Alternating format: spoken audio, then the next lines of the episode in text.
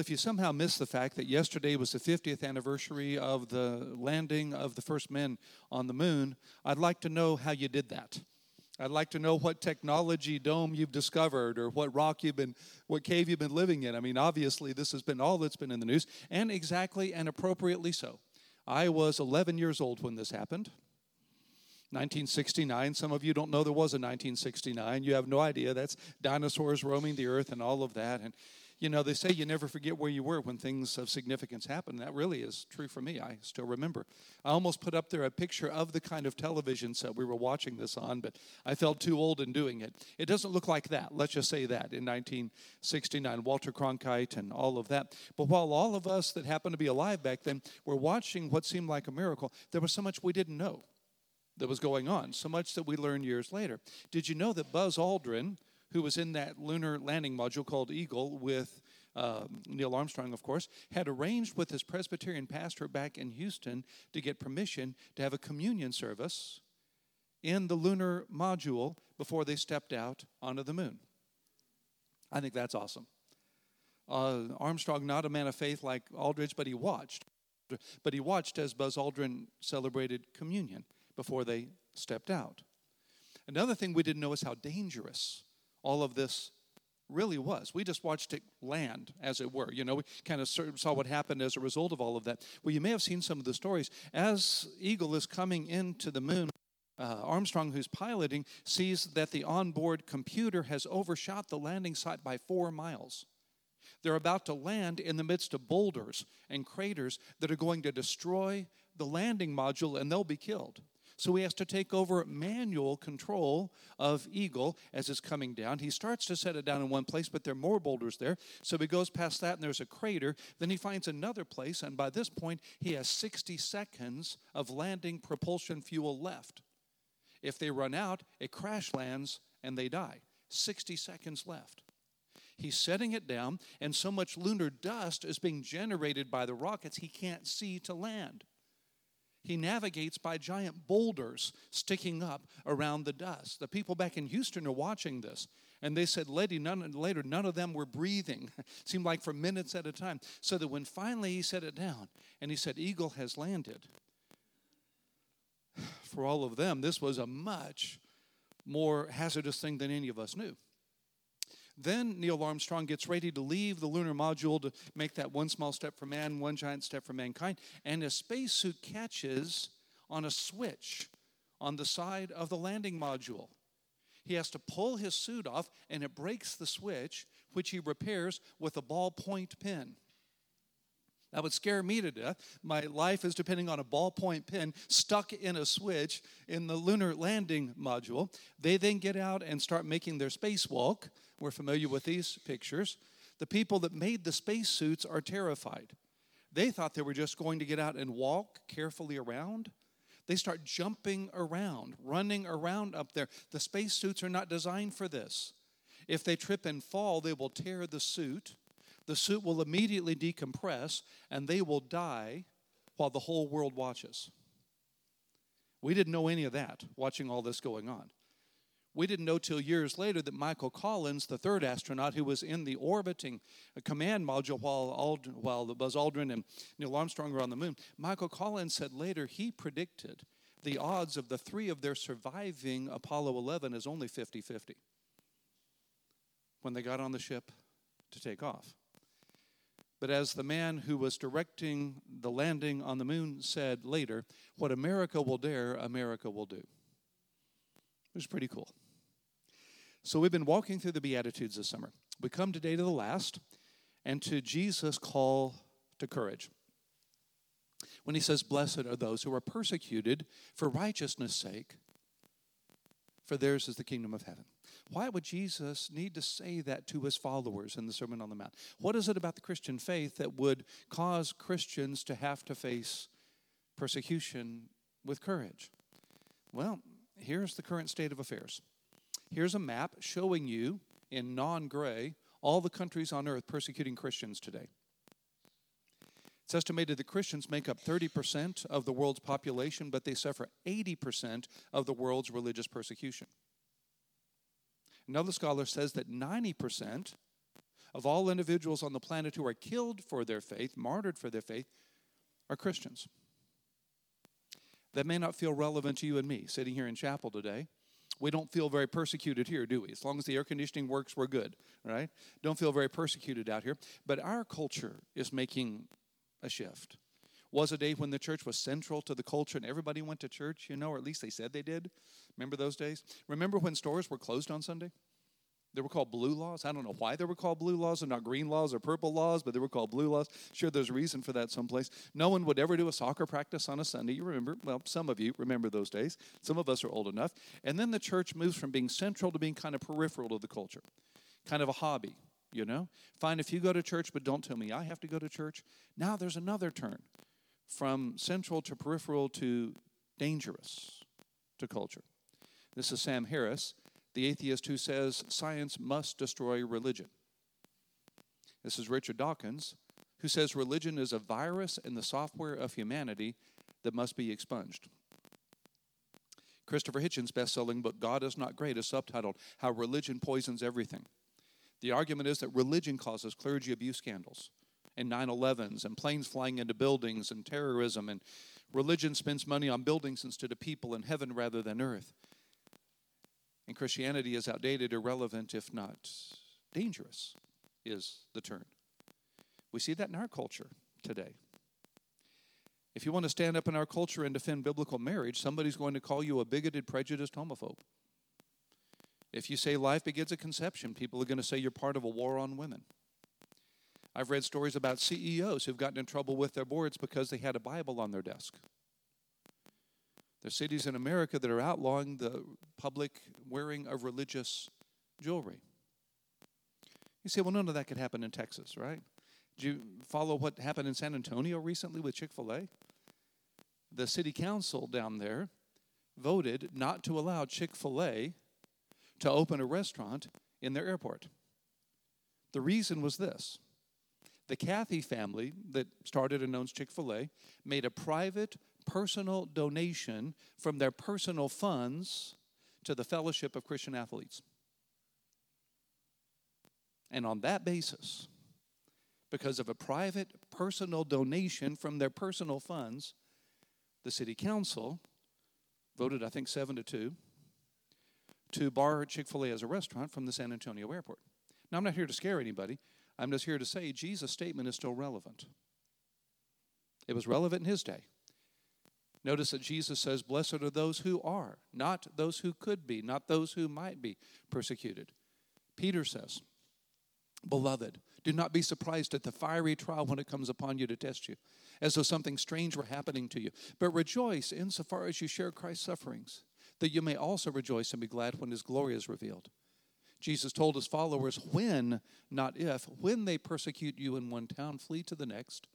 And I thought this was an important statement from Thomas à Kempis in the 15th century. The devil sleepeth not, neither is the flesh as yet dead. Therefore, cease not to prepare thyself for the battle, for on thy right hand and on thy left are enemies who never rest. That's your devotional thought for the day, right? Isn't that your encouraging thought? Jesus says, Blessed are those who are persecuted, and it may come from outside, it may come from inside. I mean, you're the A team. You're showing up at chapel on a Sunday morning when no one makes you do that. There's no membership. You don't have to do that. You're here because you wanted to worship Jesus. Well, the enemy knows about that. He's not happy about that. If he can't steal faith, he'll try to take your witness. He'll come against you. There's opposition for following Jesus. I think I've told you the story about the Christian and the non Christian walking down the road, and the devil jumps out from behind the bush, and the non Christian jumps behind the Christian and says, Quick, save me, protect me. And the Christian says, No, he's already got you. It's me he's after. You know? He can't steal your soul, but he sure wants your witness. And he will do what he can. He will do what he can. So then, why would we choose to be courageous followers of Jesus? Why follow him publicly? Why stand up for Christian truth and morality? Why do what's hard? Why make a commitment to Jesus that comes at a personal cost? Why would you do that? Let me offer you some reasons before we're done. First of all, from the, from the eighth beatitude, Jesus says, suffering believers experience, oddly enough, great joy. When the Beatitude says, Blessed are those who are persecuted, the word blessed, we've talked about this this summer, translates makarios, a Greek word which means a sense of well being transcending circumstance. A sense of joy transcending happiness. Happiness is based on happenings. Your happiness is based on the weather outside, or how the weekend's been for you, or how the kids are doing, or what you have planned for tomorrow, or what's going on in your life. Our, our happiness depends on happen happenstance. If if Mike ever forgets to pay the bills and we come up one Sunday air conditioning, it's going to be hard to feel happy, right? But you can still feel blessed. Blessed. Happiness transcending circumstance, Jesus says. This is, I think, a remarkable statement in Acts chapter 5. When the apostles were arrested for preaching the gospel, it says, When they, that's the Sanhedrin, the religious authorities, called in the apostles, they beat them and charged them not to speak in the name of Jesus and let them go. These are the same men that arranged for Jesus' crucifixion. All right? How do they respond? Are they terrified? Do they promise never to preach again? What do they do? They left the presence of the council rejoicing that they were counted worthy to suffer dishonor for the name. I love Justin the martyr statement you can kill us, but you cannot hurt us. If you're willing to follow Jesus at a personal cost, there will be a joy in your life you could not find in any other way. I'm not saying it'll be easy, I'm not saying you'll be happy. But if you're willing to follow Jesus courageously, there's joy. So, where is that step for you? What is it God's asking you to do that comes at a cost? Is it at school? Is it at work? Is it in your personal life? Is it something He wants you to do you're not doing? Is it something He wants you to stop that you are doing? Is it someone to forgive or seek forgiveness from? Is there a place in your life where God's asking you to take a step at a cost? If you will, you'll know great joy. Jesus says. Second fact suffering believers receive great reward. Jesus says, back to the Beatitude. Uh, let me step back to that real quickly. Well, don't you love technology? There we go. Theirs is, theirs is. Not theirs will be, not theirs could someday be, that not when it will be. Theirs is right now the kingdom of heaven. Right now. If you're being courageous and following Jesus, right now you're making him your king. Right now, all that his kingdom offers, right now you're in the kingdom. Because Jesus says, suffering believers receive great reward. Paul said this I don't consider the present sufferings worth comparing to the glory to be revealed. Hear that again. Don't hear the airplane, hear the airplane. G. Paul says, I don't consider the sufferings I'm going through. Now, think what Paul went through. About the imprisonments, think about the beatings, think about the lashings, think about the ridicule, think about the rejection, think about all of that. Paul says, I don't consider that worth comparing to the glory to be revealed. And then you've heard this from the martyred missionary Jim Elliot He is no fool who gives what he cannot keep to gain what he cannot lose. Now, I'm not offering a transactional thing here where if you follow Jesus courageously, it's like uh, giving him a credit card, and on the other side, he, you have some guaranteed result here. It's not that. It's not that we obligate God, it's not that we earn anything from God. But when we follow God courageously, we position ourselves to receive his best. And it always outweighs the cost. Always. The benefit of following Jesus always outweighs the cost. Not always here. Not always here. This is not health and wealth. This is not, if you'll just trust Jesus, I promise you'll have more money next week. It's nothing like that. It's not the idea that if you follow Jesus, you'll never cough and always drive a Cadillac, as someone said. It's not that. All right? But whether it's here or there, Paul said, I don't consider the present sufferings worth comparing to the glory to be revealed. There is, there is great reward for those who follow Jesus courageously. Third fact, very quickly you will join a great fraternity. You're not alone. One of the reasons I love going to Cuba is because the Cubans tell us that a ministry of presence for them is uh, the greatest gift we can give. More than half of the people living in the interior of Cuba have never seen the ocean. Hard to believe, isn't it? They tell us more than half. They don't have the money to get there and no reason to go.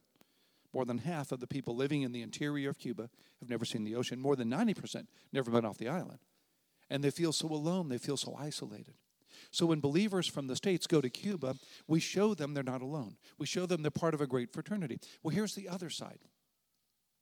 When I go to Cuba and I watch the price these people are paying to follow Jesus, I realize I'm not alone. And what they're paying is so much more than what I'm paying. Look at this from the book of Hebrews. Some were tortured, refusing to accept release so they might rise again to a better life. Others suffered mocking and flogging and even chains and imprisonment. Well, hmm, not sure what happened. Mike, any idea what happened to the screen? We just lost the PowerPoint. No, it's not my phone. So, uh, no idea what happened there. We will move on. I'm sure John the Baptist had PowerPoint and technology, aren't you? And the reason he baptized in, in, camel's hair was so that he would cover up the microphone while he was out there so it wouldn't get wet. I'm sure that's the case. I, I'm all right, actually. Thank you, though. Yeah, I'm actually good. But that's never happened before. That's kind of exciting, isn't it? What did I say before? The devil knows where you are. Did I say that before? Did I mention before that if you follow God, the enemy won't be happy with you? Hey, he did it. Look at that. Mike, you fixed it. You're a tech genius. I don't know how you did that, but there you go. We got it. So, to continue this, some were tortured, refusing to accept release so they might rise again to a better life. Others had their PowerPoint go away right as they were talking. Others suffered mocking and flogging and even chains and imprisonment. They were stoned, they were sawn into, they were killed with the sword. They went about in skins of sheep and goats, destitute, afflicted, mistreated, of whom the world was not worthy. I don't feel so bad for whatever price the Lord is asking me to pay to do what He's calling me to do. When I realize I'm part of a great fraternity of people who are serving Jesus at much greater cost, I'm encouraged to serve Him at whatever cost. And then, last, suffering believers merit a great kingdom. When Jesus said, Theirs is the kingdom of heaven, He means it right now. And then Paul says, if we endure with him, we will also reign with him. So let me come back to ask you that question again. Is there a place in your life where God's asking you to serve him at a cost? Is there something he's asking you to do that is more than you have to this point chosen to give? If it was easy, you would have already done it. And so right now you're thinking about the cost benefit ratio. And you're deciding whether or not it's worth it to do what right now appears to cost more than it pays. So hear the last beatitude. Hear Jesus say, Blessed are those who are persecuted for righteousness' sake, those who are willing to pay a price for righteousness' sake. Blessed are they. That's God's word, that's God's promise. And if you believe his promise, you'll experience all that he offers, but only then. Only then. I'll close with this. This uh, man may not be familiar to you. He's not been known much in our culture. He was born in 1889 in India. Sadhu Sundar Singh, that was his name. He became a Christian in a family that persecuted him for his faith severely. In fact, some of his family members tried to poison him when he made a commitment to Christ as Lord. When he began preaching, he was arrested repeatedly. He was stoned and left for dead. One time he was tied to a tree as prey for wild animals. One time, his enemies sewed him into a wet animal skin, thinking that when the skin dried, he'd be crushed to death. He disappeared in 1929 on a mission journey. He was considered probably to have been martyred. The Indians consider him their Francis of Assisi. Well, I tell you his story because of this sentence he left in one of his journals. From my many years' experience, I can unhesitatingly say that the cross bears those who bear the cross. Let's pray. Is there a place in your life today where God's asking you for courage? Where He's asking you for boldness? Where He's asking you to take a step that's hard? Asking you to give up something or to do something or to forgive or seek forgiveness or share your faith or make public your witness or stand for biblical truth and morality or give of your time or your money what is God asking you today to do tomorrow that comes at a cost? Would you believe today that the cross bears those who bear the cross? Would you choose today to be blessed by God? Would you choose today to follow him out of gratitude for grace, not so he will love you, but because he loves you. Would you choose today to follow the example of the one who died for you? Pray about that right now. Make your decision right now.